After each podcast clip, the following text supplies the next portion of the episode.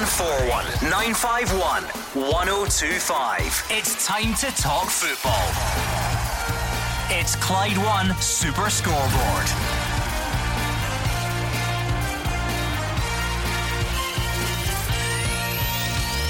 Mm. Good evening and welcome to Clyde One Super Scoreboard as we look back on a memorable night for Rangers. A 2 1 defeat in Belgrade meant a 4 2 aggregate win for Giovanni Van Bronckhorst's side, who will now play Braga in the quarter finals of the Europa League. Elsewhere, Ange Postecoglou says David Turnbull is back along with Jota and Abada for the visit of Ross County tomorrow.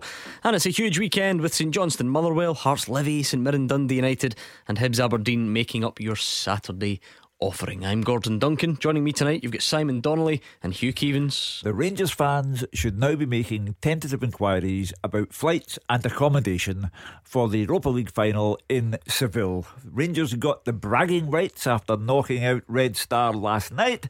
Now they've got the Braga right to think that they're in the semi final after that draw today. The Portuguese aren't as intimidating as the sides that Rangers have already beaten to get this far. So now we go into the last round of domestic fixtures before the meeting of Rangers and Celtic at Ibrox. And I think that Celtic have got a harder game at home to Ross County than Rangers have away to Dundee. What do you think, Simon? Good to hear he doesn't get too far ahead of himself, Simon Donnelly. The one game at a time mantra that you football yeah. players spout is oh, not, not on Hugh no Keevins' radar. I think Rangers fans would have been looking at the final even before they get through last night. But yeah, why not? You know, the draw's been, I think, kind if you can, not been disrespectful to Braga, but you look at the likes of they've avoided West Ham, they've avoided Barcelona. Uh, it's a good draw. They beat Braga a couple of years ago, so you know what, what's the what's the fear? Uh, they've, they've put out Dortmund, they've put out Red Star Belgrade. You know, why not plan? You know, and, and why not think big? But it's going to be interesting. 01419511025 Rangers fans, sum up how you're feeling. Scottish teams don't really get to the latter stages of European competition anymore. You are there, you even know who you would play in the semi final Atalanta or Leipzig, such as the way the draw is structured. So get all your thoughts in. What did you make of last night? How big an achievement is it to get to this stage? All the talking points from Belgrade, your thoughts on Braga, your thoughts on going all the way, get them into us right now. 0141 951 1025. I'm sure Alan McGregor's name will come up. I'm sure Giovanni Van Bronckhorst will get some credit. There is a lot to get through. So pick up that phone right now and let us know what your thoughts are. 0141 951 1025. And the reality of this time of the season, Hugh, for Giovanni Van Bronckhorst, it's straight back to reality. It's Dens Park again yeah. on Sunday lunchtime, just as it was on Sunday afternoon in the Cup. Celtic with the chance to stretch their lead first on Saturday, the psychology of that, big games at the bottom. These Premiership cards from now to the end of the season are going to be blockbuster. Well, I repeat, I think Celtic have got a harder game. Dundee are a shambles on and off the park, and Rangers easily took care of them in the Cup last Sunday. They will do so again this Sunday. Uh, I think Celtic uh, need to be respectful of Malky Mackay and Ross County and what they have done the last three games, all won. Uh, and uh, they will go to Celtic Park with Malky talking about going out there with their chests puffed out. Uh, and they will fancy their chances. So it's a really good game in prospect, and the Celtic fans must be delighted to hear that Jota, Abada, and the one that Ange Postecoglou calls Dave Turnbull is back in the squad. Yeah, we'll get to the specifics of that later, Simon. But but with a, a, European context as well, that's the reality now, isn't it? Rangers need to go and follow up their impressive European stuff with more domestic wins. Celtic need to hope there's a hangover. Celtic will try and stretch that lead tomorrow first and, and put a bit of pressure on. And it's it really is all happening from here on in. It is. We're at the business end, uh, Gordon, but I, th- I, think both will win at the weekend. I think Rangers and Celtic will both win. I think uh, last week, you know, Rangers went and took care of business with Dundee after the Red Star Belgrade. I think they'll go and do the same again. I think, although Ross County can score, the, you know, they've, they've proved that they can get a result. I think it'll be difficult with Celtic Park. I think both Celtic and Rangers will tick these one off and move on to the next game. Right, we'll get to tomorrow a bit later on. Let's deal with last night and what that means. You Rangers fans, come on, I'm sure you've got lots to say for yourself after last night. So let's hear it 0141 951 1025. Giovanni Van Bronckhorst is proud to lead Rangers to the quarter finals of the Europa League. He thinks Red Star's early goal gave them belief, but praised the strong defending and Ryan Kent's goal, which killed the tie. We're Very proud. I mean, it's uh, of course we wanted to be in the the next round, the quarterfinal, but uh, we knew, you know, we would uh, be playing a hard game, which it was. I think we uh, started really well. Um, but you know the, we conceded the first goal, so you saw the belief uh, in uh, for Red Star and also in the stadium. It was you know they were preparing for a big night for them, so we had to do a little bit damage control in the first half. Uh, which we did, and uh, the second half, I think we were much better organized defensively. You know, we did well with Ryan, of course, with his speed, and um, I think the goal made their belief weaker and uh, after that, you know, we controlled the game um, and we were defensively quite quite compact. And um, pity for the penalty in the end, but. Overall, over two games, you know, we're more than happy to be in the quarterfinals and to be um, to be uh, one of the last eight teams uh, left in this competition. One four one nine five one one zero two five. That's the number. David in Barrhead is on. David, the manager says he's proud. How do you feel seeing Rangers in the quarterfinals of the Europa League? Yeah, I think I think we should really be proud. I think we've beaten the, the team who were obviously the favourites in Dortmund. Okay, minus their star striker, but we we should have beat them home and away. If Moral if Morelos' goal, where he, he was fouled and they didn't give the goal, was a shocker. But I think we've we've we've been given the best possible draw. I think we've been given Braga, who are we have beaten before and are probably the weakest of the opposition. And then in the next round, we've managed. I mean, I don't think we've got anything to fear from the other two um, that could meet in the semi final. And I think we should be rightly proud that we're, what we're doing for Scottish football um, and the way we're playing. I mean, we rode our luck a wee bit against Red Star, but we still put the ball in the back of the net and didn't let them score too many. So I can, I think we can be rightly proud of Rangers and for Scottish football to be to be playing and playing so well. I think. Yeah, before we get to what lies ahead, Hugh, sum up the achievement, the, the size of, of that achievement in getting to this stage? I'll take you back to square one. Rangers emerged from a group that had Lyon, Sparta Prague, Brondby. They then went into knockout stages, took care of Borussia Dortmund and Red Star. They are there on merit. The two games against uh, Dortmund and the Red Star, Rangers scored 10 goals. 10. So th- there's no question of riding their luck. Uh, they are there on merit. A goalkeeper who is having the Indian summer of all Indian summers, uh, who again last night at points in the game after Rangers were one down, he makes incredible saves to stop it getting any worse. And then Rangers, as I thought they would, scored away from home, and that was effectively the end of the tie.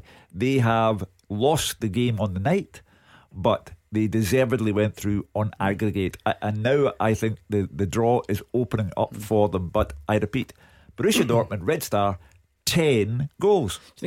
Is it particularly impressive, particularly, especially in this sort of current football climate, with yeah. the way things are? It's only heading one way in terms of finance and the gulf between certain leagues. You, you look at the quarter final draw, it's Bundesliga, Serie A, English Premier League, Bundesliga, La Liga and then of course Lyon are in there from France, which is yeah. not exactly a tiny league either. And, and, then Rangers, Scottish teams getting to these stages. There's a reason it doesn't happen very often. I yeah. would imagine. I mean, 14 years uh, since the, the, last time it happened, and again it was Rangers. Um, I think you have to give credit to Giovanni van Bronckhorst.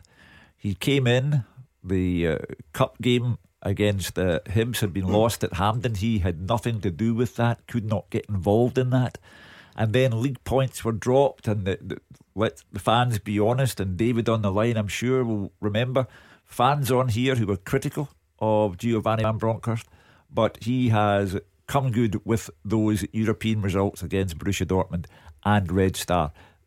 I can only pay tribute to Rangers and the depth of strength that they have, the quality that they have shown, and as I say, no one is riding their luck anywhere. They are there on merit. What do you make of the achievement getting to this stage, Simon? Fantastic. Really, really good for Scottish football. Uh, I listened to a couple of comments today, and David touched on it there as well. Dortmund not having Haaland, they had other top players in their team. They're a top team. Red Star Belgrade, another good team. Uh, And there was comments in the radio down south today about riding their luck and the keeper seeing them through. But Rangers are there in merit, as Hugh says. They've scored goals. I thought they would score again last night to, to kill the tie. They did that in the second half. And, it, it, you know, the mentality as well was there because after 10 minutes, when you're 1 0 down, they would have been disappointed. It was a sloppy goal to give away. But they kind of took the sting out of the game after that. I think McGregor has a save just after. Then they took the sting out of the game. They showed enough going forward that suggested that they would score, and that proved to be the case. Killed the tie, and they're there in merit. Mm. So you dreaming of going all the way, David? Is at that stage? Yes, I, I think I don't think there's any reason why we can't if we keep playing the form we do. I was hoping we could. One of the things I thought was I'd love to get West Ham the chance to beat them and just shut up all these English people who go on about how poor our league is and poor our our team is and how it's a, a look. A, a, we we have they are so superior to us in every way. I would love to have the chance, like we did against Leeds United years ago, to just shove it down their throats that we're not as bad as everyone makes out. We're a good quality, on our day, a good quality footballing team who can beat the best teams in Europe, and we've proved it over the last months. Yeah, there, there would have been something nice about that. Hugh, they might meet, but it's going to have to be the final. Well, I tend to take the professional footballer's view that never mind playing West Ham United and the, the Battle of Britain and all that, give us the fourth best team in Portugal. I'd rather the fourth best team in Portugal if I were a Rangers supporter uh, than West Ham United. And that's why David can sense the pathway to Seville opening up. Thank you very much to David in Barrhead, 01419511025. I suppose this early in the show, let's put it the same way to Roger in Uddingston. How would you sum up, Roger, the achievement of getting to this stage? Uh, you know, it's, it's beginning. I got sorry. Good evening, panel. How are you doing, gentlemen? Fine, thank you. Roger. Yes, uh, I, I, think that um, it's becoming the norm. I think I know being kind of blasé or flippant as a Rangers fan, but it's becoming the norm now. We're getting this far. Um, certainly uncharted territories as we go into the quarterfinals. Look, over the moon. Um, I, I, I must admit, I went over to the, the local with my two sons last night, and even at 3 0 up, I didn't think that the game was over. I thought it's a hostile atmosphere. I thought they created an absolute unbelievable atmosphere. It was very, very loud, very intimidating. But I think Simon touched on it earlier on as well. Rangers are game managing a lot of European ties very, very well indeed. Um, and yeah, a match over the moon, and you never know what's going to happen. Yeah, I mean, in terms of the game, and the two, it was a defeat last night, Simon. You're you're bound to not forget that, but it, it doesn't become, you know, the, the, most important thing when you've won four two on aggregate over the piece. What did you make of the way Rangers got through this tie? Professional and experienced, and that team. A lot of these players have. Even in Stevie Gerrard's tenure, they've experienced decent runs in Europe, and that shows uh, they're learning all the time. They negotiated the, the Dortmund tie the, the, the previous round very comfortably. I think I said last week there was only a a period just before half time where Dortmund looked as if they could maybe turn it, and that was put to bed at the start of the second half. They get a 3 0 win last week, which me and Hugh were on the show on the Friday night and said it was as good as done, uh, and that proved to be the case. Last night, yeah, uh, Belgrade get a goal right at the death, a penalty kick that.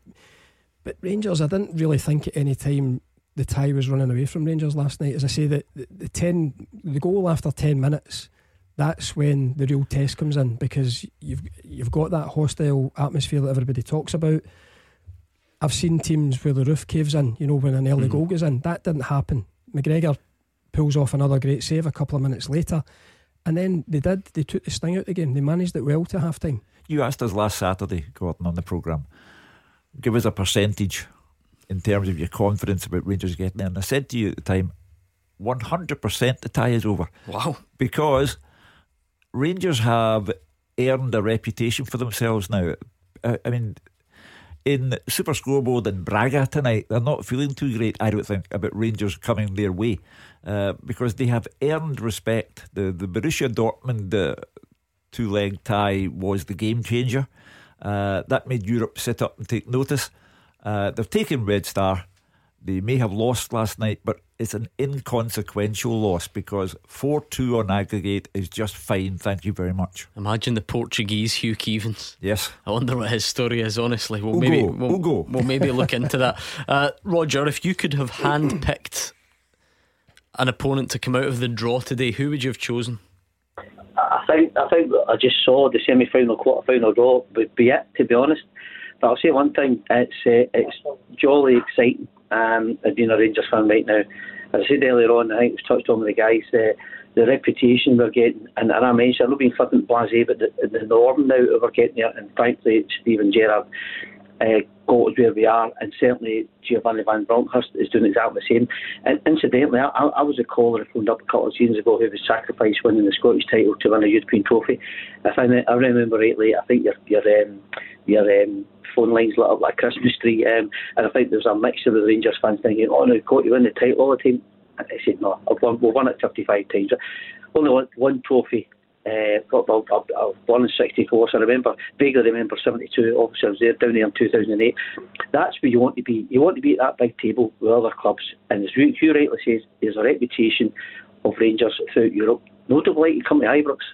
Yeah, I mean, Roger says it's it's the norm. It's not the norm because no Scottish team's been to this stage since uh, 2008. But I, I get what he means in terms of this is not an overnight thing where Rangers just suddenly have had a couple of good games in Europe since yeah. really the start of that Steven Gerrard. This this has been coming. They've got to the previous round a couple of times, been knocked out. It's, it's been a progression. They've made last 16, three seasons in a row.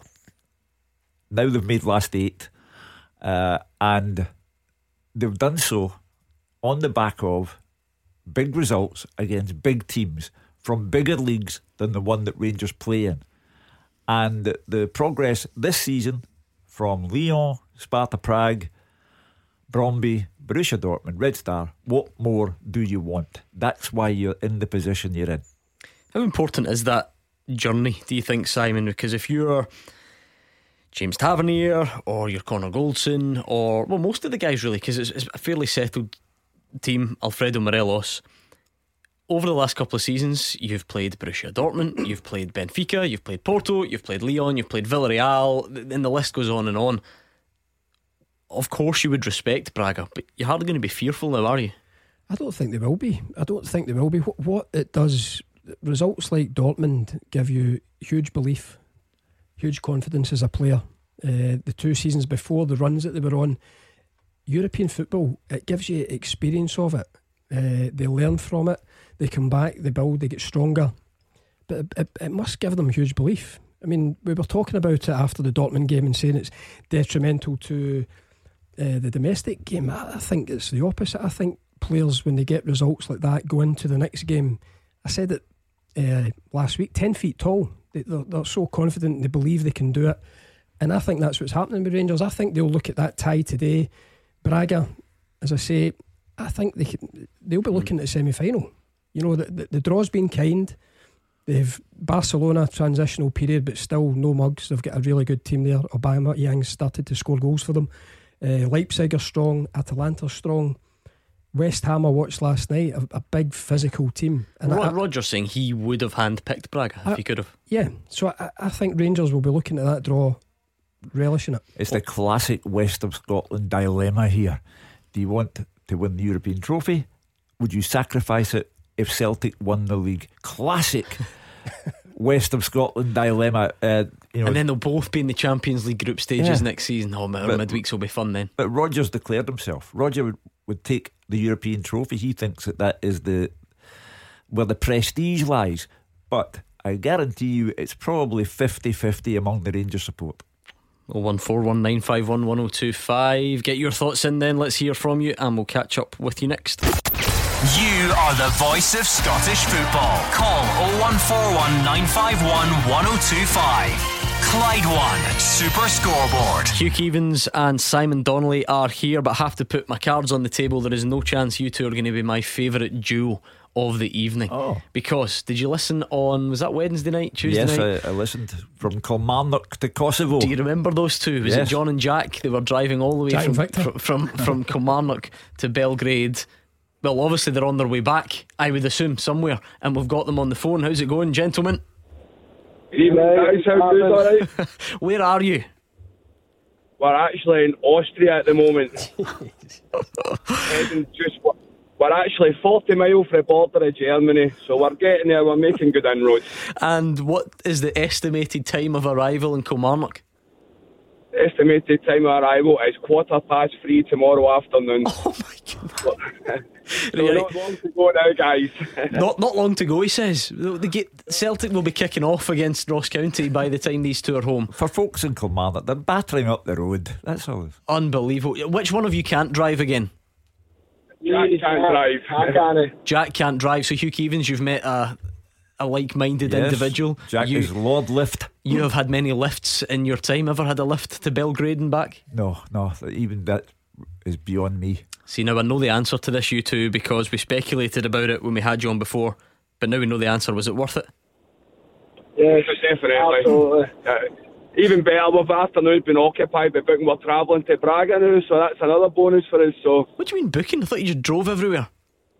uh, we've drove just about everywhere. No, we're actually flying to Braga. I'm away on holiday that Oh, week with the wife and kids, and I'm having to can't cut do short to go to Braga. so You're I'm not in a jinxing good it, guys. You've got to- Hello? I think got you to need to and- drive. They've got to drive now. know. Now that they're through to the Ah, next but round, he's, they've got to drive. he's got other fly- things on his mind. Jinx it. Be honest, did you fear the worst when that goal goes in after nine minutes? Are you thinking we've still got this drive back to Kilmarnock, or did you always have faith in the team? Definitely. You go there and you think, keep it tight for the first half hour, try and not concede, see how it goes for there. But when you concede after such so early, then you think, Jesus Christ. But I always thought we had a goal in us, to be honest. We had plenty of chances in the counter attack in the first half. We couldn't take advantage it. But I just thought John Lundstram was absolutely superb last night. I thought he coloured every blade of grass, and he's been great since he came in the last couple of months. Yes, Simon. Do you know what? I knew there would be a few players who would just get mentions without us having to bring it up. Obviously, Alan McGregor would be one of them. I had a feeling Lundstram would be there or thereabouts. What have you made of his contribution recently? He's been first class. He's been really good. Uh, flexible, can play various positions. Popped up with a fantastic goal against Dortmund. But I, I keep saying, I, se- I seen him pre season against Real Madrid and I thought he was really good. And then for whatever reason, wasn't favoured, never got a run in the team. Uh, maybe took a little bit of stick off Rangers supporters as well at a, at a point. So he's maybe changed the opinion. Uh, similar to McGregor of late, where we've had people phone in here suggesting that he should have been rested. These guys have stepped up, but he's he's been one of the Rangers' main players, particularly in Europe. Um, both of you, John and Jack, you've, you've booked the flights. How do you feel about the draw? Are you happy to draw Braga? Is that as kind as it could have been? The best draw you could have got, to be honest, if you'd have handpicked that draw. It's not great because we've been there before. You want something different, but you'll take it. These two would not have been happy with London, would they? That's No, no, that's no, just that's just nothing to these guys. So I'm Continental. glad it wasn't West Ham for them. Continental travellers. I mean, I, I assume, gentlemen, you'll be back uh, after three o'clock tomorrow. Then you get that cat nap you were talking about the other night, and then you'll be driving to Dundee. Yes. I'll be at Dens Park on Sunday, no doubt about that. That is We'll be incredible. there. Honestly, the commitment is absolutely fantastic. I feel like we might need to make it. Th- I think we might need to get these guys on every day at the moment, producer Callum, because we need to find out if they make it back by three o'clock tomorrow, and then we need to find out if they make it to Den. So, um, just send an invoice over, guys. We'll get you back on. no problem at all. Good man, I safe just trip. like to give a shout to Jim for Kilmarnock to say you're giving a notice to the wife to get this Braga book because he wasn't allowed to come to Serbia. Oh, Jim and Kilmarnock's under the thumb. He's not allowed to go. The guys have shamed him on national radio. There we go. Uh, I, I, that's it in a nutshell. That is what football does to you, Hugh Keevins. Not Yeah. to you, but to some people. Well, devotion above and beyond the call. Uh, but that is the nature of uh, life here in this part of the world. That's why it's also fascinating. When did they set off? Uh, so we spoke to them on Wednesday night, say I don't know, at half six, seven o'clock, and they were just they had just arrived in Belgrade. And that was a So they had left. hour, They had left on Wow. early on Tuesday. a day and a half journey. Do you know what I loved You think about it? Jack's just slept most of the way? He said on the way there he was the one doing the singing to, to keep John um, occupied. We, we put a clip of the guys on Twitter um, from the previous uh, appearance on the show, and they were great at describing the route. They were saying, yeah, through the Netherlands, and you cut up Austria and down Kosovo and Bosnia. And see the amount of people that replied saying, actually, I, I don't think that was the right decision. I, I don't think you should go through. And I thought, how do you know these things off the top of your head? The, the guys have shown unbelievable Can you imagine me navigating my way there? Nope. No. No, absolutely not. Um, and there we are. It's another one who very openly saying, yes, would have handpicked Braga. Um, every Rangers fan would have said that. You know, they've looked. Um, Rangers a couple of years ago uh, had a very exciting tie with Braga. Uh, and got there in the end at a point it looked a bit precarious for Rangers.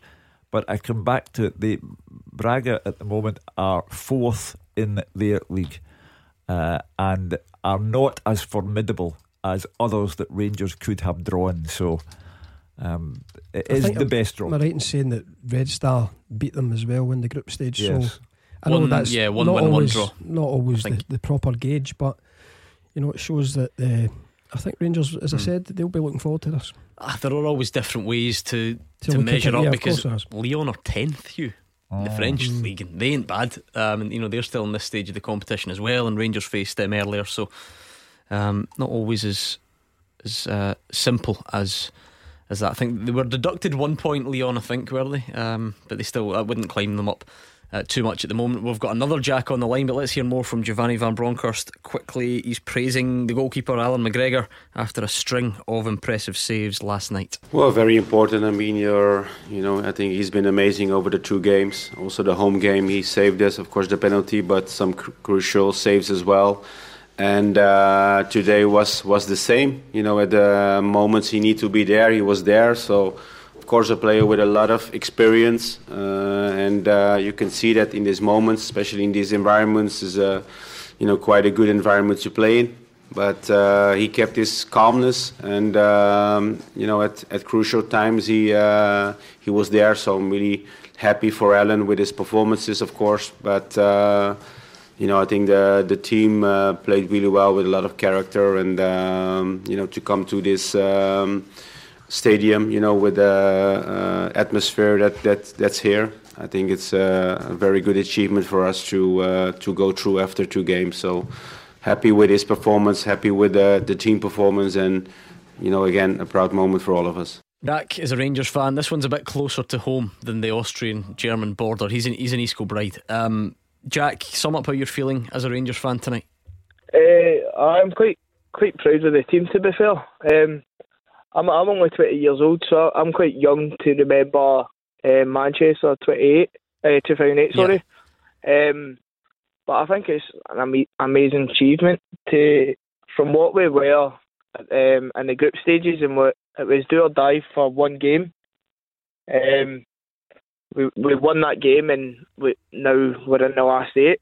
It's just it's unreal to be fair. Yeah, and uh, that's where I guess you, the manager, would need to take a lot of credit. We speak about the, the sort of specific moments, the the, the in game changes against Borussia Dortmund, and, and making tweaks here and there.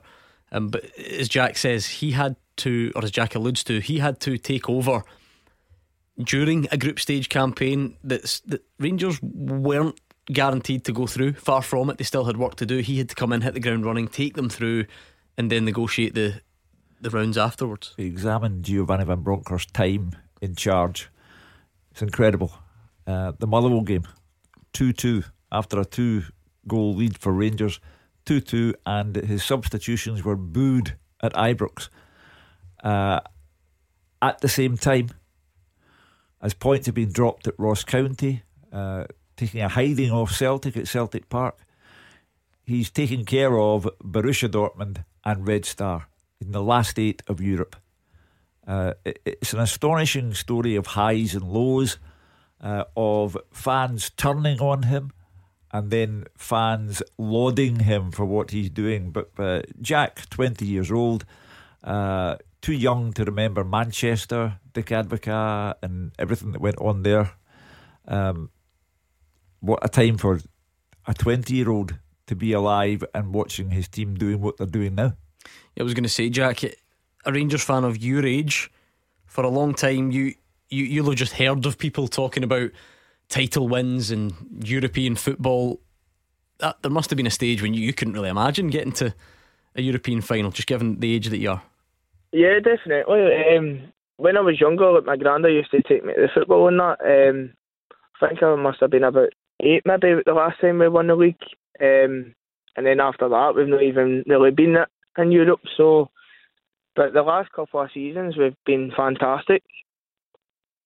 when uh, Jack is in his formative years, let's say 12, 13, 14, he's watching Rangers play Peterhead and Annan and Stirling Albion and not doing too well against Stirling Albion into the bargain. Uh, losing to Alloa after being 2 up and losing 3 2 at Alloa. So, for people of Jack's age to be standing here tonight, March 18, 2022, Rangers in the last eight of Europe, it's all a bit of a dream for Jack. What about the draw, Jack? Braga. What do you make of that? Uh, yeah, I'm I'm happy with that. To be fair, uh, I was I was kind of hoping for either Barcelona or West Ham to give us that wee bit of a challenge, but uh, like that a couple of seasons ago we bet Braga, so we know what we know what they're like. I feel like those two names just kept coming up. That was that that was your glamour choice, yeah, because Barca are Barca, and you're going to the Nou Camp and all the the stuff that surrounds that, and then West Ham, it's your English Premier League, it's Battle of Britain. Were they the standout glamorous options? I think they're the obvious ones. I think Bar- Barca the, the biggest name by far in yeah. that eight. Uh, as I say, they're not anywhere near what they were the last 15, 20 years. Possibly the best club side of all time. But they've still got good youngsters coming through. They've got a, a good manager who's uh, rebuilding there. And as, as you say, the Nou Camp, going to the Nou Camp uh, would have been fantastic experience for guys like Jack if he could have got there. Mm. Now they have to get to the final to, to play them. But yeah, they, they were the two that you would probably have. The Scotland England thing as well, with West Ham. We've, we've, we've seen that over the years with different. I think Celtic against Liverpool, Celtic, Man U, Rangers, even, Man even, United. even Celtic Blackburn was enough to bring Yeah. that out. Oh, It didn't Yeah. need to be one of And it's that thing, it's the nature of us Scots, Yeah. you know, you want to go and do well against the English. Uh, so that would have captured the imagination of the, the whole country. Uh, so now the challenge and the incentive is the only way you're going to play one of those Get to two the is final. You have to get to the final. Just listening to that clip from Giovanni Van Bronckhorst speaking about his goalkeeper, Hugh Oh. Keevins, and, and how can you not? How would you sum up his contribution to this run? Again, he, he comes into the Giovanni Van Bronckhorst mould because heavily criticised for league performances. Ross County 3 3, Motherwell 2 2. Uh, and heavily criticised on this programme uh, along the lines of, I think he should pack it in now. Uh, and Jon McLaughlin should come in. But at points in the games against Borussia Dortmund and at Red Star, he has made saves that have stopped the game going in a direction that is away from you. And he's kept them in it. At 1 nothing last night, he's making saves before half time that are destroying morale where Red Star are concerned and creating that environment where Ryan Kent can score the goal that effectively finishes the tie. So if Rangers get to the final, he will be possibly the number one reason why. Thank you, Jack. 01419511025. What did you make of Allan McGregor's performance? Any of the other talking points that we've missed from last night? Get your calls in. It was a good night on this front as well. Clyde One Super Scoreboard. Golden goals. This could be the weekend that we break through the 20 grand barrier on golden goals. Most of you will know by now, but if you've missed it, here's how it works. It's pretty simple. Every time Celtic or Rangers score a goal, we throw at least £250 into our cash jackpot. Last night, Rangers scored. Thank you very much to Ryan Kent, and it means we're now at 19,250. So Celtic host Roscommon tomorrow.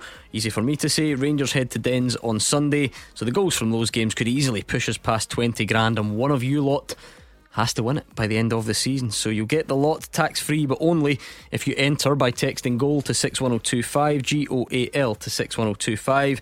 Uh, you can also find the terms and online entry at Clyde1.com. It is £2 to text plus your standard message rate over 18s only. This includes Europe, it includes the Premiership, it even includes the Scottish Cup. So, with that in mind, the lines close at 6 pm Saturday, the 21st of May, which is Scottish Cup final day. And a final reminder from me if you want to be involved, it's text GOAL to 61025. We'll take more of your calls next. 0141 951 1025.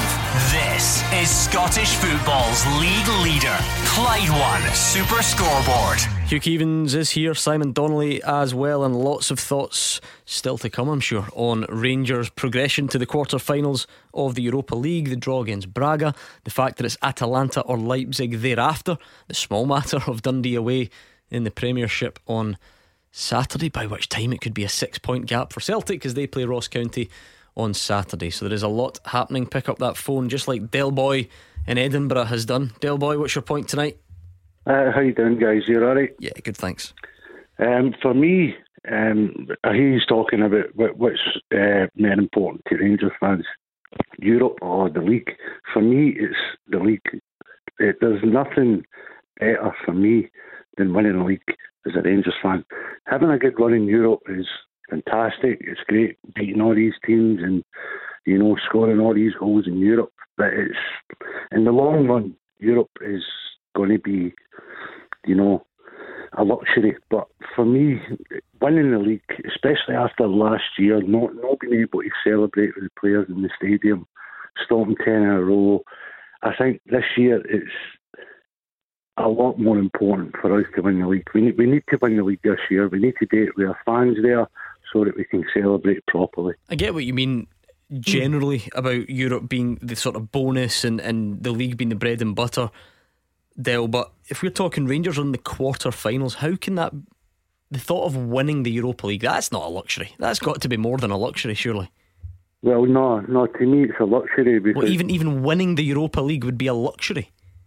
Uh, well, in, in, well, what I mean in, in a sense is that it's it's only going to happen maybe once every 25, 30, 40 years. Exactly, that's my point. yeah, but that you know, what I mean is what I'm trying to get across is for me, it's infinitely more important that we win the league because that is what Rangers buy all these players for. That's what we invest in. That's why we spend all the money to get, try and get the best players available to us to come and win the league and to come and win the Scottish Cup. This is one of these things that just sort of comes up. I'm not asking anyone to pick, by the way. It just sort of grows. No. These conversations just just happen. I don't, I don't care if people uh, feel the need to pick or not. What do you think, Hugh? I'm a born and bred Glaswegian. Mm-hmm. I've never lived anywhere else. Yeah.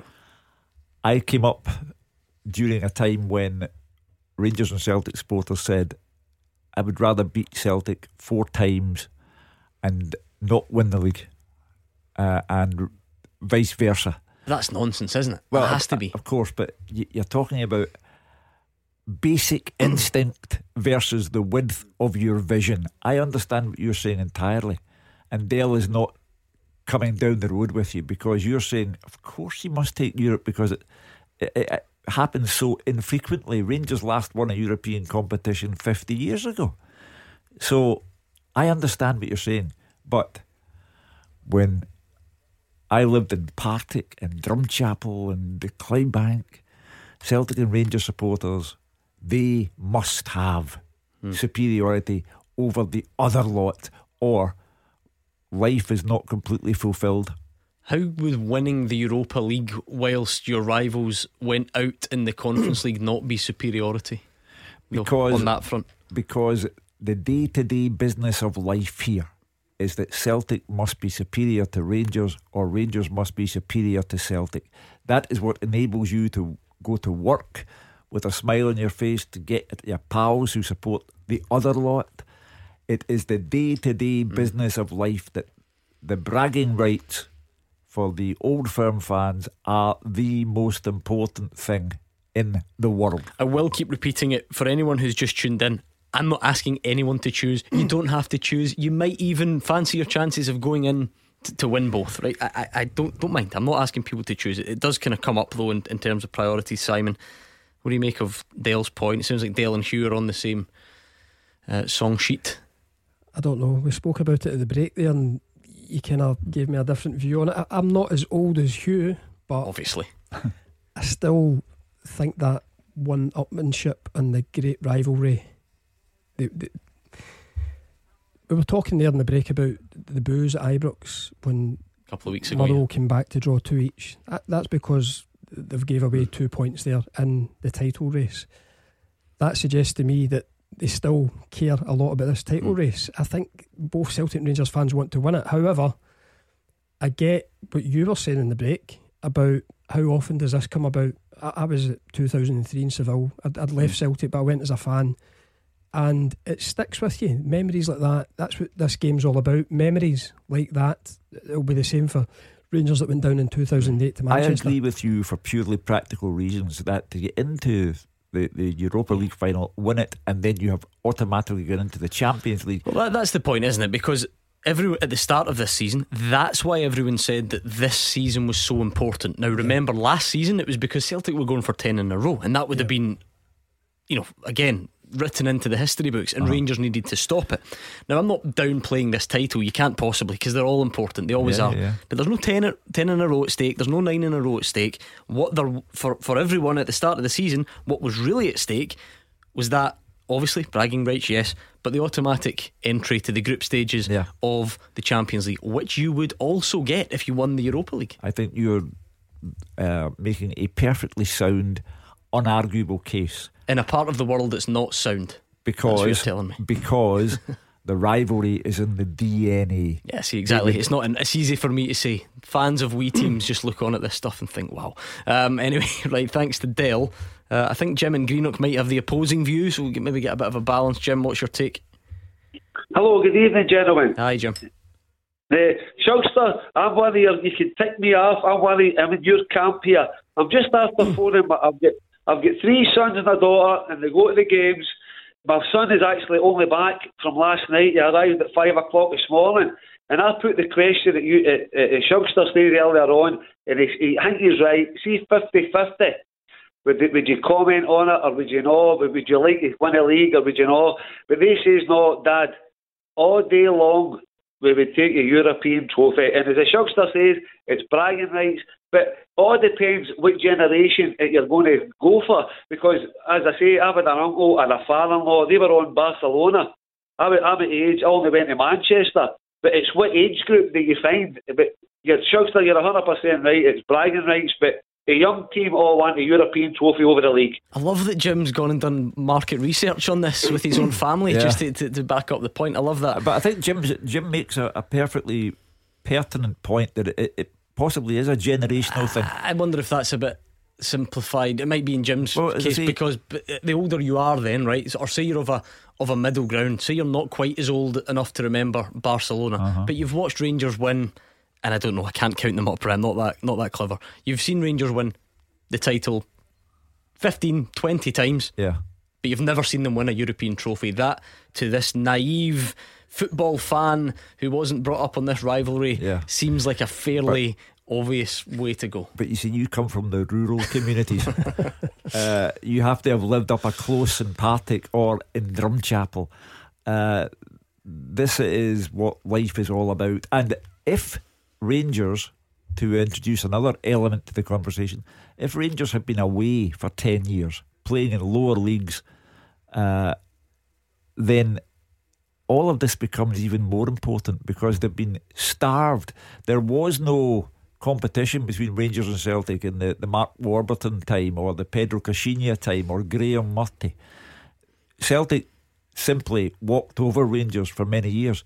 So now this becomes important once again. I'm, I'm accepting the generational side of the argument, but I think the, the years since administration and liquidation have recreated the hunger for Rangers to be better than Celtic and having beaten Celtic to the league by 25 points, the hunger is back with the Celtic mm. fans. Yep. They've got a real hunger to beat Rangers and put them back in their place again. Uh, Jim, are the young team looking forward to Braga? Are they going to be heading over? Well, I, I think I think one of them is well if it, if it gets time off his work again. There's, o- there's only so many times you can phone in sick. and then just appear on him the in TV. uh, sorry, Jim's son and his employer, if you're listening. Jim, it was nice to hear from you. Give us a call back sometime, will you? Okay, thank you. Good night. Good man, that was Jim in Greenock, which takes us up nicely to time for this. Beat the Pundit with the Scottish Sun. For the best football news and opinion online, the thescottishsun.co.uk slash football. I'm highly suspicious of last night's Beat the pundit. So am I. I must admit, it kept me up all night. Gordon Dalziel was out for, for his 60th birthday on Wednesday. He was um, worse for wear, shall we say, when he came in here on Thursday. He's usually terrible at Beat the Pundit, and he was hungover. And he got all six questions right and won. I think we need to launch a steward's inquiry, maybe wind back some of the CCTV. But anyway, there will be no such problems tonight. It's you up against Hugh Keevins or Simon Donnelly, and you need to get your call in by 7 o'clock. 0141 951 1025. Tackle the headlines. 0141 951 1025. Clyde One Super Scoreboard. Hugh Keevins and Simon Donnelly are here. It's 01419511025. As you can imagine, lots of reaction to Rangers' progression to the quarter-finals of the Europa League. The draw against uh, Braga, the, the, the round after that's even been drawn. We know it would be Atalanta or Leipzig. There's still a big league card to look forward to. So maybe some other fans, maybe you can come out of the woodwork now. 01419511025. Some interesting team news from Ange Postecoglou today. Uh, we'll hear that after we do this. Beat the Pundit with the Scottish Sun. For the best football news and opinion online, thescottishsun.co.uk slash football. Oh, there he is. There's the text message. Suspicious. Seriously, says Dalziel. yes, very, very seriously. Who did Massimo Donati leave to join Celtic? AC Milan, he said right away. And I thought, fix. I thought we'd have got away with it because I know he listens on a Wednesday when he's in the bath. But I thought a man of his social Be out and about. you know Yeah. life would be Social busy. activity, yeah. Activity. That's a good way of putting it. Would be would be busy on a Friday night. It's just maybe I don't know. Maybe he's maybe he's lying low after Wednesday night. Yeah. I must admit. I thought it would be great form on Wednesday night, though. Mm, well, yeah, you- he you was in didn't have to great drive him form. home. The Dazzler did well on his dazzling 60th Yeah. birthday. You didn't have to drive him home, put a seatbelt on for him, tell him the time about 43 times between But you Partick see- and That's a Motherwell. sign of a good night. If you're Lord Lift, Simon, you sit beside James Duffy, teetotaler, Ah, and you're no daft. yeah, and he always says, "Mr. Keevins up the road," and uh, away we went. Anyway, we will quiz him further on it tomorrow. Tonight's contestant is Chris in Airdrie. How's it going, Chris? Not bad, you? Yeah, not bad, thanks. Uh, have you ever played before? Uh, never, no. Okay, just think these two are here for the taking. Uh, no, definitely not. I only called up to say Hugh was talking nonsense, and now I'm doing beat the pundit. So, Well, he sometimes talks nonsense on that as well. so Nonsense about what, Chris? oh well, I'm Rangers through and through. Followed us absolutely everywhere, and hundred percent, I would take win the Europa over the league if I had, if there was a choice over it. yeah, but you would take you would take the signed Super Scoreboard ball above the lot of them, wouldn't you? Uh, no, No, Europa. How can- old are you, Chris? Thirty-seven. You see, back to the generation No, it's not a generation. What do you mean? What, what generation's 37? That's young. Uh, compared to you. That's half my age. Right, anyway, uh, enough about that. We'll get back to arguing with each other as soon as we play Beat the Pundit. Um, I will toss the coin. If it's heads, it will be Hugh Keevins, who's talking nonsense. And if it's tails, it will be Simon Donnelly. And it is tails, I'm afraid. No rivalry between Chris and Hugh. It will be Simon. So let's give him some Clyde 2 to listen to. Whoa, that's not right. That gave me Clyde 2 in my ear. That's never happened before. Right, okay, I can hear myself think again. 30 seconds, Chris. Answer as many as you can, and if you don't know, pass quickly and move on, okay? Okay. Right, 30 seconds on the clock. Your time starts now. Who's the only current Celtic player who's also played for St Johnstone? Christie. Name any Rangers. away. name any Rangers player who scored against Braga in the Europa League in 2020. Hagi. Which Motherwell manager last took the club to a domestic cup final? Uh, Owen Coyle. Name either UK stadium which has a statue of Sir Alex Ferguson. Uh, Man United. Which Scottish Premiership side are the only team to have won their last three league games in a row? Uh, Dundee United. Including Rangers, how many teams has Giovanni Van Bronckhorst managed? Two. Okay, let's bring Ah, three. Simon back. Simon, can you hear us? Yes, Same yes. set of questions. I think they're kind of tough in places. You ready? Okay, let's, Let's go. Who's the only current Celtic player who's also played for St Johnstone? Pass. Name any Rangers player who scored against Braga in the Europa League in 2020. Oh, Morelos. Which Motherwell manager last took the club to a domestic cup final? McLeish. Name either UK stadium which has a statue of Sir Alex Ferguson. Aberdeen. Which Scottish Premiership side are the only side to have won their last three league games in a row? Ross County. And including Rangers, how many teams has Giovanni Van Bronckhorst managed? Two. Okay. What's the verdict, Chris? You were you were kicking yourself multiple times during that. Uh, Well, I think it was free because the Chinese team Feyenoord and Rangers. Ah, see, right. Um, I the think first it might have been Ross County as well.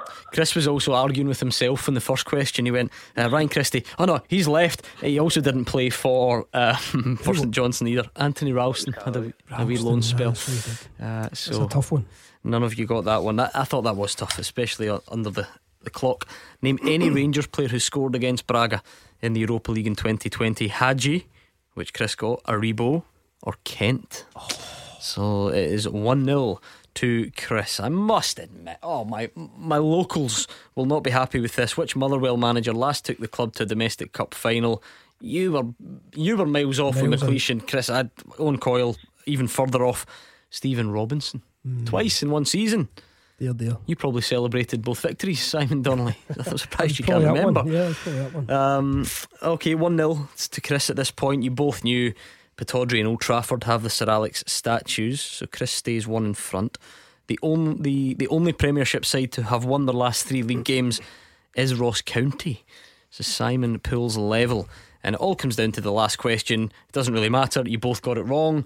It is three for Giovanni Van Bronckhorst. So we go to a tiebreaker, uh, and it's very straightforward. I'll read the question. I'll get Simon to write his answer down, and I'll then give you the nod, Chris, to shout out yours. Okay? Right, okay. Of the 42 SPFL managers, how many of them have been in their current managerial job for less than a year? So, of the 42 managers in Scotland, how many of them have been in their current managerial job for less than a year? Simon Donnelly, show me your paper, please. Okay, Chris, what's your verdict? 18. 18 says Chris, 21 says Simon Donnelly. I'm afraid, Chris, it's 26. Ah, he's sorry. done you on the tiebreaker. But listen, Hugh was still talking nonsense, wasn't he?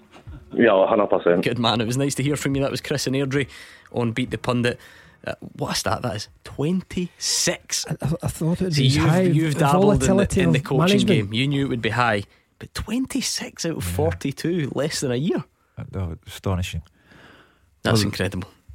Well, maybe we had this season alone. Well, do you know, I was actually thinking that today because I was thinking about the run in and how it's, you know, really important time of the season. I was thinking about the fixtures.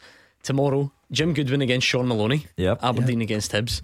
Hearts Livy, a bit of stability there. And then you've got St Stephen- Mirren, uh, Stephen Stephen Robinson. Robinson. as well.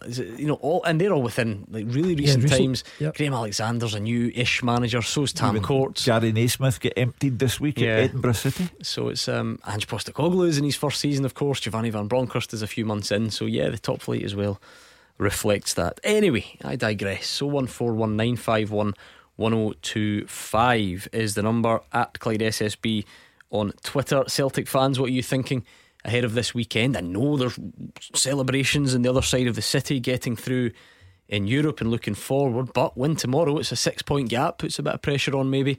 Let us know how you feel about things at the moment. And you might want to give us your thoughts on the team news. I've been to a lot of these press conferences. Sometimes the team news at the end is the boring bit. It's nothing exciting at all. But Ange Postecoglou has good news for you Celtic fans. Jota and Liel Abada are back. It was just that one game that they missed. And David Turnbull is set to return. He has been out since before Christmas, League Cup final, if you remember. And the manager thinks he can have a big impact on the title race. Uh, yeah, Jota and uh, Liel Abada are all good. Uh, they've trained uh, all week. Um, Dave Turnbull's available. He's trained uh, last sort of 10 days, so he's available.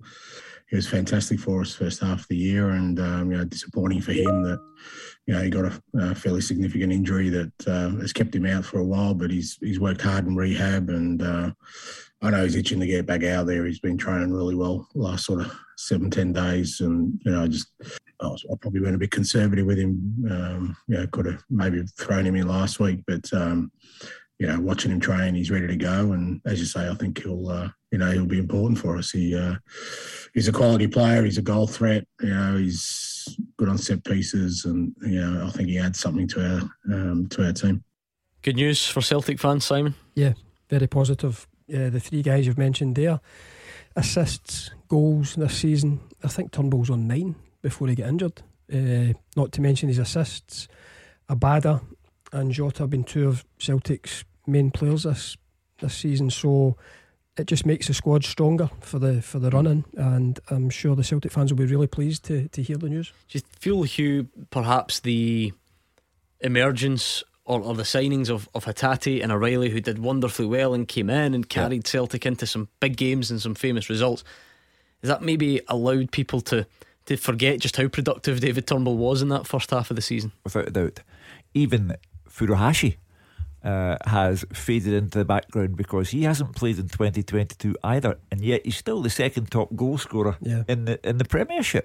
Astonishing, but No, I don't think in the league. no, it, no, uh, for Celtic. it- no, in terms of all competitions, the league, the, the cup Got you. competitions, and in Europe, Furuhashi is still the second top goal scorer. Uh, so Dave Turnbull, to give him his new name, will be like a new player for Ange Postecoglou. At the start of the season, up front, you wanted the Jota, Abada, and Kyogo. Uh, and on Monday night at Tannadice, you got Forrest, Giakoumakis, and Maeda. So, you know, th- th- they're getting players back that are very important. It deepens the choice for Ange Postecoglou. It, it helps when you can bring on a Turnbull or a Jota or an Abada as a sub. Uh, although I would suspect that if they are both fit and have been training all week, they'll surely start tomorrow against Ross County. But it's all to the good for Celtic. Turnbull, Jota, and Abada back tomorrow for Celtic. Dell is a Celtic fan. I take it that's good news for you, Dell. Hi lads, uh, yes of course. Uh, how, how you doing? Uh, Yeah, thank, thank you for getting through. Um, I uh, yeah, uh, of course it's good news. I mean, uh, I just think the the, the size of the squad this season. My, my point, my, I spoke to Ross, the producer, uh, was that uh, a previous Del Boy had phoned up from Edinburgh. That's right. I- my nickname is Del Boy. Uh, only I'm from the West Coast, and, I, and I thought I was living in the Matrix, like a parallel universe, you know. And I had to kind of pinch myself in the car. I was driving home and say to myself, "Hold on a minute, uh, you know, he's he's got my point, but he's a Rangers supporter now. I don't know whether it checks out that that was correct, but he said he was Rangers supporter and the, and the, he wasn't happy with proceed, uh, proceeding in the the last eight of the Euro, uh, Europa League as opposed to winning the league, and that's my complete point. My point is, uh, and I'd like to ask the panel, you know, did there maybe it was just me in the radio in a car and coming in here and putting the radio on in the kitchen, but I didn't hear the fact that it's almost as if the the Rangers have least reached the last eight of the the cream of Europe tonight. But nobody's mentioned there's another there's another wee trophy that people are playing for with eight other teams in it. Now I think it's fantastic that they would that they've carried the, the Scottish coefficient. Doesn't sound like you think it's fantastic though. No, when, no, when you set no, it up that way. I'm enjoying the coefficient part, but I'm thinking Celtic supporters will be laughing. Seriously, because I'm led to believe they play one of the, the, the one of their ties against Braga three days before the semi final right. of the of the Hampden Cup. Mhm. Uh, sorry, the Scottish Cup at Hampden. Yep. So is, is, is that not a big advantage to Celtic?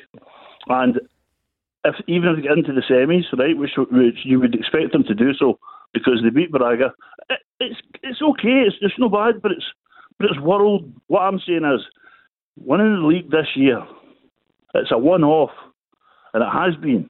Winning the league this year is is getting 40 million quid because there's no qualifying. One team only. One team only qualifies. You don't do six banana skin ties. You go straight into the uh, Champions League playoffs, and it's 40 million guaranteed. Yeah, but I think the point was, Dale, if you win the Europa League, you're in there as well. So it's the same. It would be the same outcome.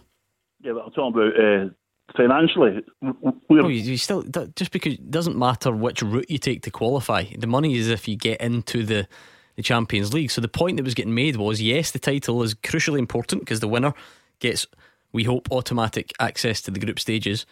But Rangers would also get that if they won the Europa League. That was the point. Rangers, if they win the Europa League, will get 8.2 million. Yes, but they'll then get qualification for next season's Champions League group stages. So add that to the 40 million, and actually, you end up with more money than you do if you, you do it via the Scottish Premiership. Not if Celtic get 40 million going straight in. 40 million minus 8.2 when I was at school wa- wa- was uh, more than. Dale, I, I'll try again. If Celtic win the league, they would get automatic access to the Champions League and the 40 million. You're absolutely correct. If Rangers win the Europa League, they get the 8 million, as you mentioned, plus the 40 million, because they would also get to the group stages of the Champions League next season. Okay, right. Okay, okay, I understand. I hear what you're saying. But seriously, do you think they're going to win it? I, I have no idea, Hugh. It- it's just that's the way the conversation was going. None of us are saying Rangers are going to win it. Of course, we're Dell, not. Dell is praying that Rangers don't win it. Dell is also guilty of, as all fans are, supposition. He is assuming that because Rangers play a European tie immediately before the Scottish Cup semi final, that they cannot win the semi final. That's entirely he didn't wrong. Say that. He just said that it gave Celtic an advantage. Well, it's only an advantage if Celtic Mm. play well enough on the day to win the match. So we will n- not know that until the Yeah. semi final tie is played. And I, I think Dell overlooks the fact that as Rangers progress and beat Borussia Dortmund and beat Red Star, confidence grows and grows and grows. It, it's a nonsense to say that Mm. because Rangers are still in Europe, it weakens them for domestic competition.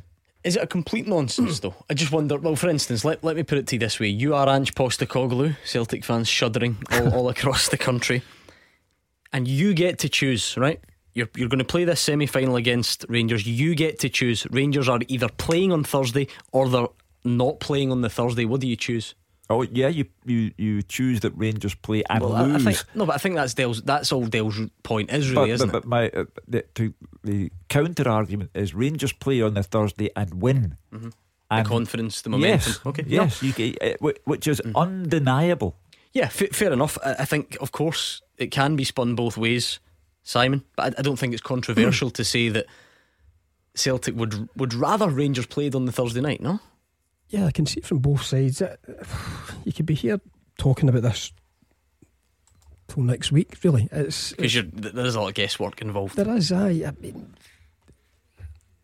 Celtic 2003 lost it. Celtic fans will say, obviously, the the run to Seville affected them. Mhm. Uh, it'd be interesting to get a player's perspective on that. Me as a player, love playing games, especially when you're winning. And if if I'm in that Rangers team at the moment winning, yeah, you, you're 10 feet tall. You're going out to the next game. You want Dundee tomorrow. You, the confidence is high. But I do get what Dale's saying about the games coming thick and fast towards the the end. But these are the hmm. games that big clubs want to be involved in. You I want, to, win, you want to win everything. I also laugh when Rangers and Celtic fans mention the coefficient. They don't mean it. It's just a little thing they throw hmm. in through gritted teeth. Uh, Well, that- again, here's something that I'm going to have to again the naive wee team fan who not From the- from the or rural the rivalry. communities. without the coefficient, we're not talking about automatic place in the Champions League. So it, you you just cannot be that selective. Again, again, you can't do it. Again, I applaud the undeniable logic of your argument, but when you come into the major conurbations from the rural communities, you find that people here don't care about the coefficient. They would rather every Rangers fan would rather hmm. when Celtic are playing in Europe would rather Celtic lost, and every Celtic fan last night would have preferred for Red Star to win four 0 So you're telling me in a shocking revelation that if Celtic win the league, we won't get calls from their fans saying, I would just like to thank Rangers for helping the coefficient and allowing us this automatic Champions League place. I am telling you that the Rangers fans want Celtic to lose every time they play, and the Celtic fans want Rangers to lose every time they play, domestically and in Europe. I, I was joking. I don't exactly expect that to happen either. At Dell tomorrow, though, Ross County at home, chance to go six points clear and, and maybe put a bit of pressure on to Rangers for Sunday. Is, is that is that the way you think it can work? Nah, of course. I mean- in, more recent weeks, the uh, the adrenaline's been pumping. Uh, as soon as we get the first goal, th- th- there was a wee bit of uh, butterflies, you know, before the last couple of games. That seems to have going to calm down. As long as we could uh, progress tomorrow, then it leaves them again with a.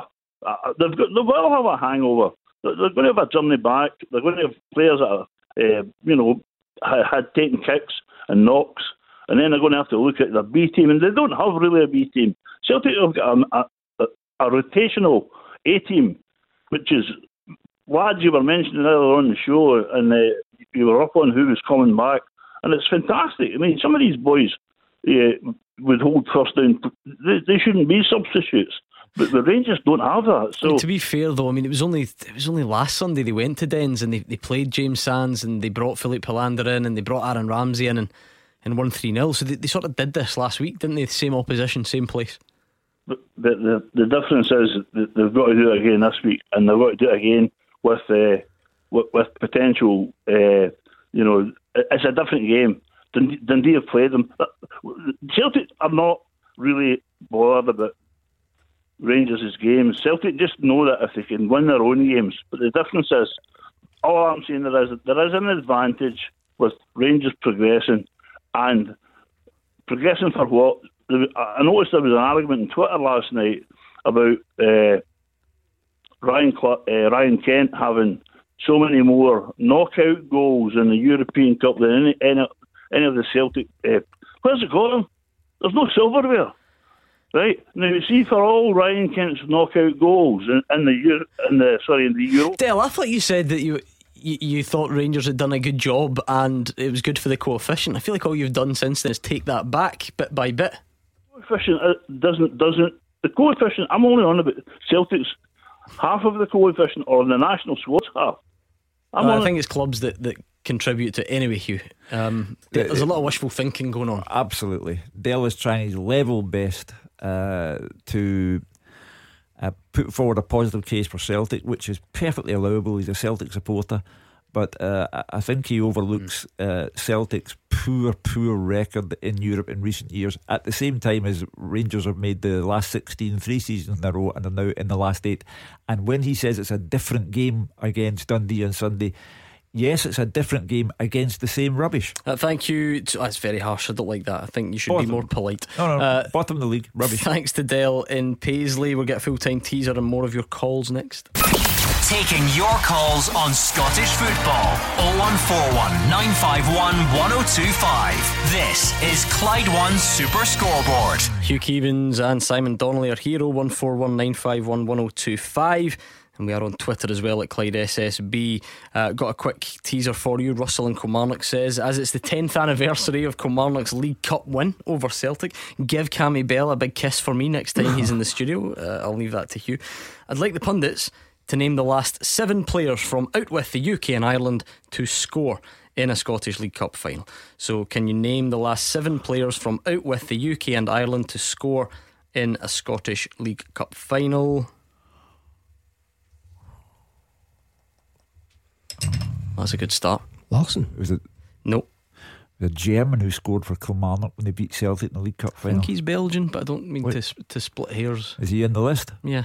There's easier ones than that, though. Oh, I can't remember his name for a start. So That's a lot easier ones than that. Um, League Cup finals over the last. So who's who's won most of them? Oh, Christopher Jullien. Yes. Was he onside? Or, no, in fact, don't let's not do that. Oh, let's not do that again. Spent enough time on that one at the time. Um, any more? What about the most recent League Cup final? Anyone?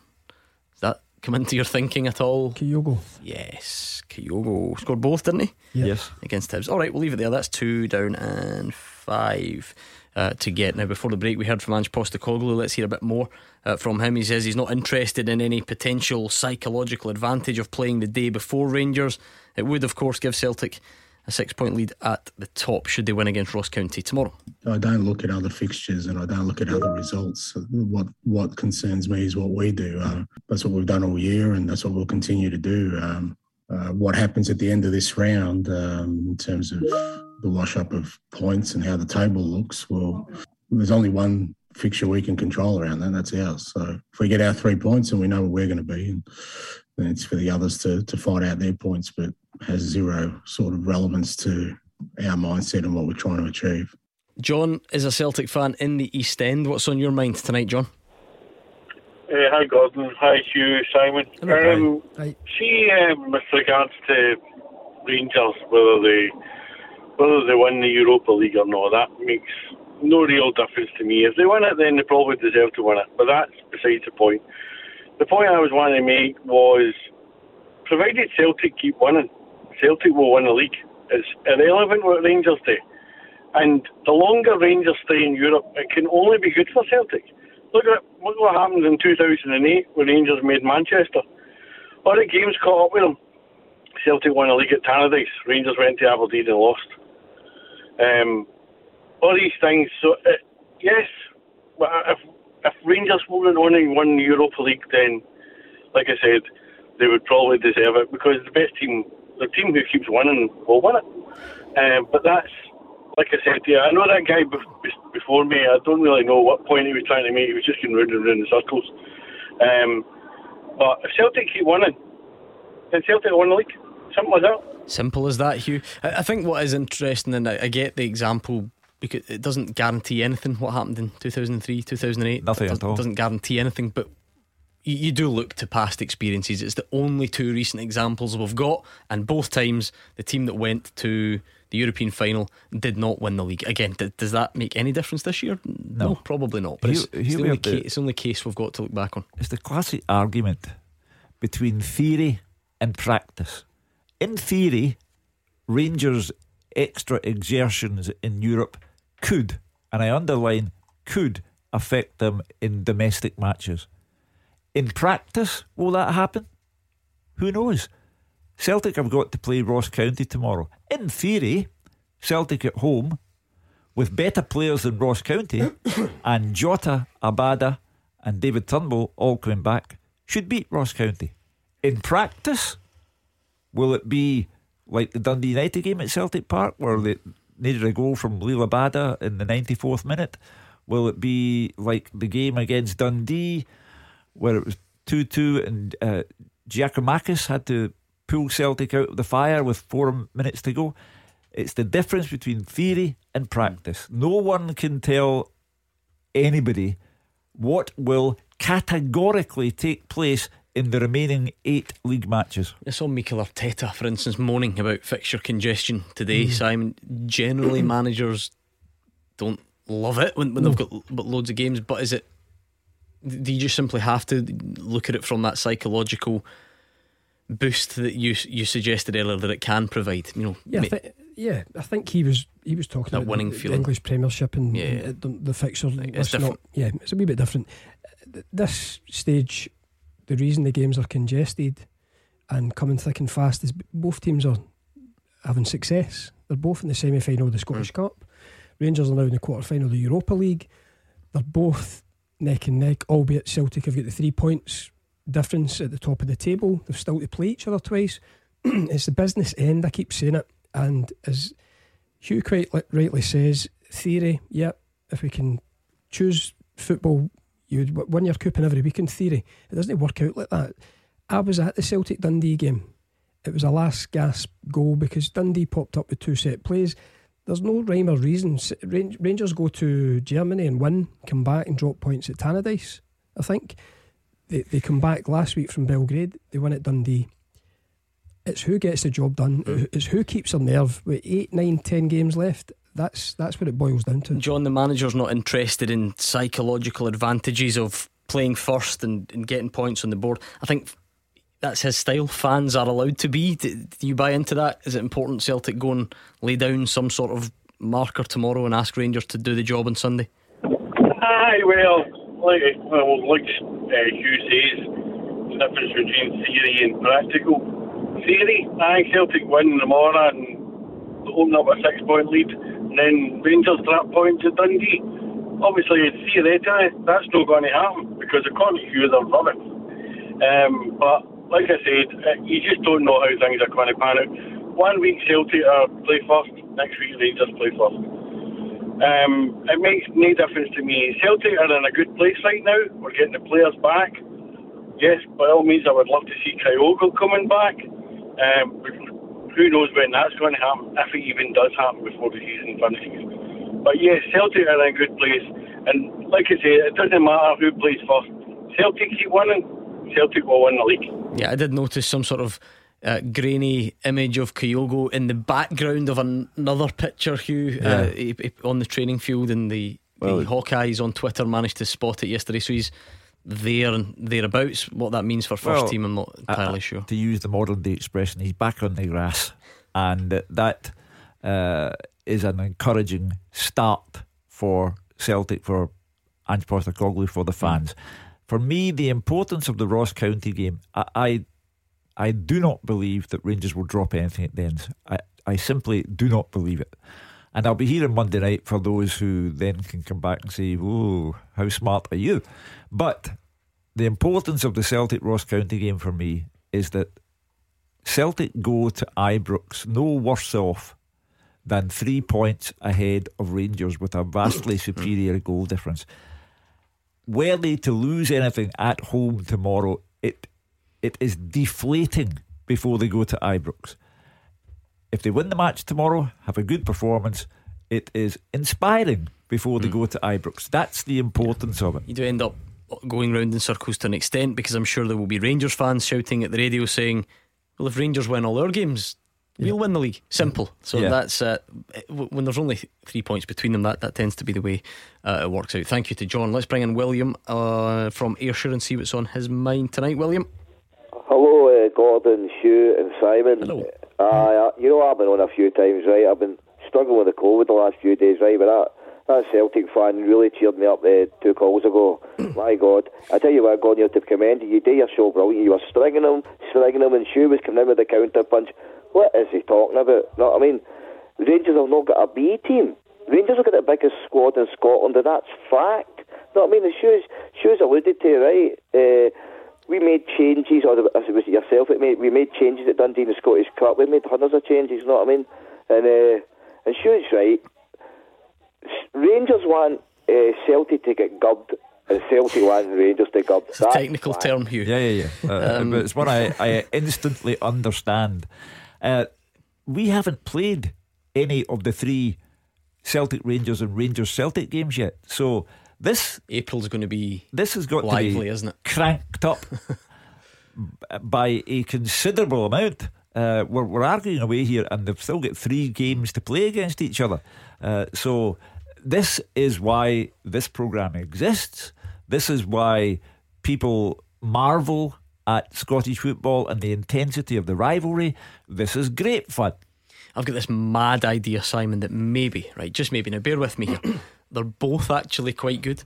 They've both actually got decent strength and depth, and they're both having pretty good seasons so far, and clearly both could end up winning the title. But we don't do that, do we? There has to be holes picked in the other one, uh, and I get it. I, I get it. It, it makes the city go round, but it's the nature of the, the rivalry. But I would agree with you, as William says there. I think Rangers, I think over the last couple of seasons, we've, we've spoke about the, strength and depth. It, almost two players for each. I think that was a, a, a decent job with Gerard. That was his uh, uh, job to come in and get that depth there for Europe, and, and they went on to win the league last year. I think the good thing from Celtic's point of view is you look at their squad now and it's so much stronger than it was at the start of the season. So much. I mean, he's, he's brought the three boys in at the turn of the year from Japan. Uh, O'Riley's come in. You look at the boys that are coming back. So yeah, time will tell who's got the strongest squad at eight or nine, ten games from now. But I would say they're, they're they're pretty equal. They're pretty equal. There's not a lot in it. I said a few weeks back it would boil down to the games between each other. I don't know if I'm going against that now because of the nerves that kick in and everything that comes with it. No game's going to be simple. But yeah, It'll, it'll be interesting to see. I think there's not much between the, the two squads just now. maybe we've been brainwashed a little bit by recent seasons, Hugh, because we've not had anything like a title race. Celtic Uh-huh. were by a mile the best team in the country Yeah. for a number of years, and last season Rangers were by a mile the best team in the country. It might actually be strap yourselves in that one of them is just ever so slightly, marginally better this season and wins it by Yeah. by a nose. Well- Sorry if Gordon Dale's still listening. We've, we've, But- gone we've gone retro. You know, the, Celtic won twelve trophies in a row, uh, the quadruple treble. Uh, then Rangers had their memorable season and won the league by twenty five points. So we've gone retro. We've gone back to the way it used to be. Uh, where you could have a very strong Celtic one season, very strong Rangers the next season. We're going back to that, and we have a That has its effect as well, Hugh. Yeah. See on the, the teams. That must have the effect because the comfort of the gap last year. I'm speaking from experience. When you're you're playing up there and you're trying to win a title, and somebody you're either chasing somebody by a couple of points or they're breathing down your neck. It's a different Yeah. different pressure. You getting past Braga, William? Uh, well, well it's, it's, it's a good draw. We've beat them before, Gordon. You know, so I, I'm not going to state we're going to we're going to be. Still, every team in the last day is a, a difficult game, Gordon. You know, so it'll be pretty difficult. But uh, quietly confident, yeah. Well, lots to look forward to. It's going to be quite the few weeks. What about you two? Not looking forward, looking back to the last seven players from out with the UK and Ireland to score in a League Cup final. You've got Kyogo and Jullien. Tommy Rogic. Yes, Celtic Aberdeen 2016 17. Martin Boyle. No. Edouard. No. Dembele. Yes, I was going to say the other uh. French striker. All right, you've got three to get. We'll get them next. Number one for football in Glasgow and the West. 0141 951 1025. Clyde One Super Scoreboard. Simon Donnelly and Hugh Keevins are into the final part of tonight's Clyde One Super Scoreboard, which means there's still time to get the weekend's talking points across and time, hopefully, for you two to get the answers to this teaser. Thanks again to Russell in Kilmarnock. Full time at Clyde1.com is the address. And he came up with this question The 10th anniversary of Killie's League Cup win over Celtic. Give Cammy Bell a kiss from me, he says. Uh, I'd like the pundits to name the last seven players from out with the UK and Ireland to score in a Scottish League Cup final. So you've got Kyogo, you've got Jullien, you've got Dembele, who did it twice, by the way. He even puts V Motherwell brackets, sorry, Gordon. It's a well researched question, this. Tom Rogic, three to get and are the three hardest by a mile. Well, the Kilmarnock goal scorer. I mean, uh, I've got. St, I think St Mirren player. Go on then. His See, name, he's got the Kilmarnock one but doesn't know his name. escapes You've got the St Mirren one but doesn't know his name. It's, it's problematic it's for a real- a it's a real of this nature. It's a drawback. Really quick. St Played- Mirren. played on the wide. I can almost picture the goal, but Mm-hmm. I cannot get his name. Yeah, I feel for you because you've definitely got the right guy, and you obviously know the Killie one. Belgian, he is Belgian. it's like Hasenhüttl. Oh, oh, that's that's the the Southampton manager, and he is German. Um, I really don't know how to. It's a it's got a van in the middle. If that's any use to you. Van Housen. No, he's the miles off, so this is going to go. Uh, I don't really know how to describe it. What about the third one? See if we can at least identify the third team. Uh, third team. So remember, because we've had a we had a little spell of so-called smaller teams winning some cup Uh, competitions. Hearts. No. So around the same time that Inverness won the Scottish Cup, Ross County, Jim McIntyre. Yes. Uh, beat Hibs in the final, and they also had one there. So,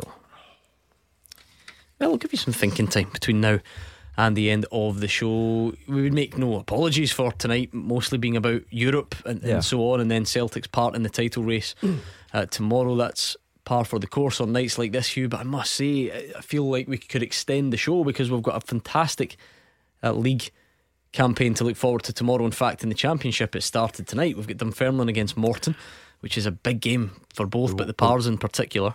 one well, it's top v bottom, uh, and you'd have to go with top, I think. But uh, the one that fascinates me Let's tomorrow, talk V bottom. Kilmarnock versus Dunfermline. Yeah, but it's Morton versus Dunfermline. Well, that's a real drawback. I'd be so confused there. I was like, right, what? They're anyway, blue. They're anyway, blue. back to Aberdeen It's actually the, the other thing. It's actually on TV in front of you, though, which is I know, more I know. Get the concerning. bigger screen. You see, I've, I've been taken up with trying to explain old firm life to people from the rural communities. um, yeah, Aberdeen Hibs fascinates me. Um, Jim Goodwin uh, looking for a good result in front of the Pittodrie crowd that knows he's not that far off top six, although it looks bad at the moment. Uh, and then there is Elias Melkersen, who uh, was terrific uh, against um, last weekend's opposition, who were Motherwell. And, uh, you know, he scored two terrific goals. And to me, Simon, you're a goal scorer yourself. In your day, he looks a talent, this kid. Yeah, took took his goals really well last week, and I think that's Hibs needs somebody. You know, uh, Nisbet's out now, and the huge loss of Boyle at the, at the turn of the year. I think he was the two of them were the, the go-to guys for the goals and the assists. Boyle's pace, so they need somebody like that. I'm just looking at the table now, though. From Hibs down to Aberdeen, five points. Yeah. Five points. Everything to play for there. Ab- Aberdeen not being in the top six would be a disaster for them. So yeah, big games coming up uh, right throughout the table. But that's you throw a blanket over the from fourth down Yeah. to tenth. It's hard to even come up with permutations because eh, for that middle section because you've got a scenario. Well, St Mirren and Dundee United can't both win because they're playing against each other, but but they're in that mix. Um, Motherwell are in there as well. Um, you know, all on those three, all on the same points. Yeah, they are. They're all on thirty-six points. Um, it's it's incredibly tight. What we do know then, Hugh, is maybe a big game. Well, it's certainly a big game. Sorry for St Johnstone. They're without Callum Davidson. Yeah. He's he's got COVID after the, the success of last season. Everyone knows their plight this year. Second bottom, probably can't even pull in Aberdeen really for, for Oh. most people. Is it is it about just a home game against Motherwell? They've not been in good form this year. Are they just trying to get that playoff spot and take it from there? Yeah, I mean, I mean, th- th- they will suspect the St Johnstone management and the players will suspect that Dundee will get nothing out of Rangers on Sunday. Uh, so you've got to keep putting daylight between yourselves and Dundee, and trust in your ability to win the playoff final uh, against whoever it may be from the championship. So. A home win for St Johnstone tomorrow would be a great pick me up for Callum Davidson, and it's uh, Steven MacLean who'll be in charge of the St Johnstone side. And Who has a great scoring record as a player against Motherwell? Yeah. I don't know if that counts for anything when you get into the dugout, but it just feels like uh, he was one of those guys that always. And we, we go back to it, you know, I think in terms of league points, correct me if I'm wrong, but Motherwell five points from their last 30 in the league. Yeah, and a cup exit So, that, yeah. uh, you know, you can't go on, it can't be five from 33 and five from 36. You, you've got to Well, it turn can, that but you just certainly won't finish in the top six. Correct. That would be an absolute they, guarantee. They, have got to turn a corner. So that's another intriguing Mm. one tomorrow. Um, producer Callum's feeling very left out. St Mirren, Dundee United. There's some sort of small anniversary he wanted me to mention. What was it again? 35 the years. 35th year. Yeah. 35. Is that? Is that? It's got to be. Listen, Yeah. They beat uh, Barcelona home Oh, it's away. wonderful. I just don't know. 35. It just doesn't have a, a great ring to it. Well, what didn't have a great ring to it was Simon I'm Donnelly just saying, winding Callum up. It was obviously Simon a Donnelly saying to me during the break, I was 12 then. and I said, Oh, really? I remember it well. So is I it they remember beat, it well. Barcelona 35 years ago today? Barcelona home and away. Yeah, but I think the away leg was is the away leg today? Yeah, Yeah. well, Right, so 35 years leg, ago. So John I- Clark and Iain Ferguson, I believe. I, I, I was 37 then, and Donnelly was 12. 12. Tell you what, there's a bit of a super scoreboard derby tomorrow. Andy Halliday against Marvin Bartley. Yeah. Hearts against Livy. Halliday, if he plays that, well, he plays everywhere at the moment, jack of all trades, and you know the rest. If he plays in that left back role, right in front of the dugout, maybe Bartley giving him a bit, we might never be able to have them in on the same show again. Well, we'll see you all about Andy on uh, Monday night. Uh, but Livy struggling with injury at the minute, uh, but they always make life difficult. Uh, you know, described to me by one Hearts player as a horrible team to play against. Did you say Livy are struggling at the moment just because they lost against Celtic? No, no, injury, injury Oh, sorry. Uh, Bruce Anderson. yeah. Anderson is uh, uh, unlikely to play, and they've got one or two other problems. Hearts magnificent against St Mirren in the cup last Saturday night, and they want to pick up where they left off there. Uh, so I'm I'm going to do Marvin a favour. I'm going to tip Hearts. Marvin loves it when I make a prediction because he then knows what happens Exactly. next. Uh, right, let's finish off this teaser. We're looking for three more of the last seven players from out with the UK or Ireland to score in the League Cup final. You've got Rogic, Dembele, Jullien, and Kyogo. So basically, you've got the four easy ones Yeah. and the three difficult ones still to go. Have you got your man yet from St Mirren? Goncalves. Yes, Ah, well eventually. Speed merchant. The penny has dropped. Ismail Goncalves. Okay, two to get. Are we stuck? The Belgian boy from Kilmarnock, With Van in the middle of his name. Van Morrison. There's no other way I can What, describe this to you. what nationality is the Ross County? I think he's Dutch. Dutch. Do you Van- remember? So remember that Ross County teams with like sort of Liam Boyce, um, would be like the main goal getter. This guy was a, a decent backup to that. Kind of played off the side, but attacking sense. No. I think he scored against Celtic in the semi that year. Anyway, I might need to put you out your misery. Alex Schalk. Oh, Remember him? No. They never have got it. What time would we have to extend the show to for you to get this Killie one? Do you think? I'll see if George minds. Give him, give him another Christmas. guess. Another guess. Another van. DVT is is uh, initials. I'm not talking about some illness here. Van. DVT. Dieter Van Tornhout. No? No, no chance. chance. Absolutely. No chance, you? No chance. There we go. Good question, Russell. Thank you for sending it. It's actually Callum Gallagher that's up next. Yeah, no, it is George. I don't know. My bit of paper's misleading me. George is up next. We are back Boom, at boom. two o'clock tomorrow.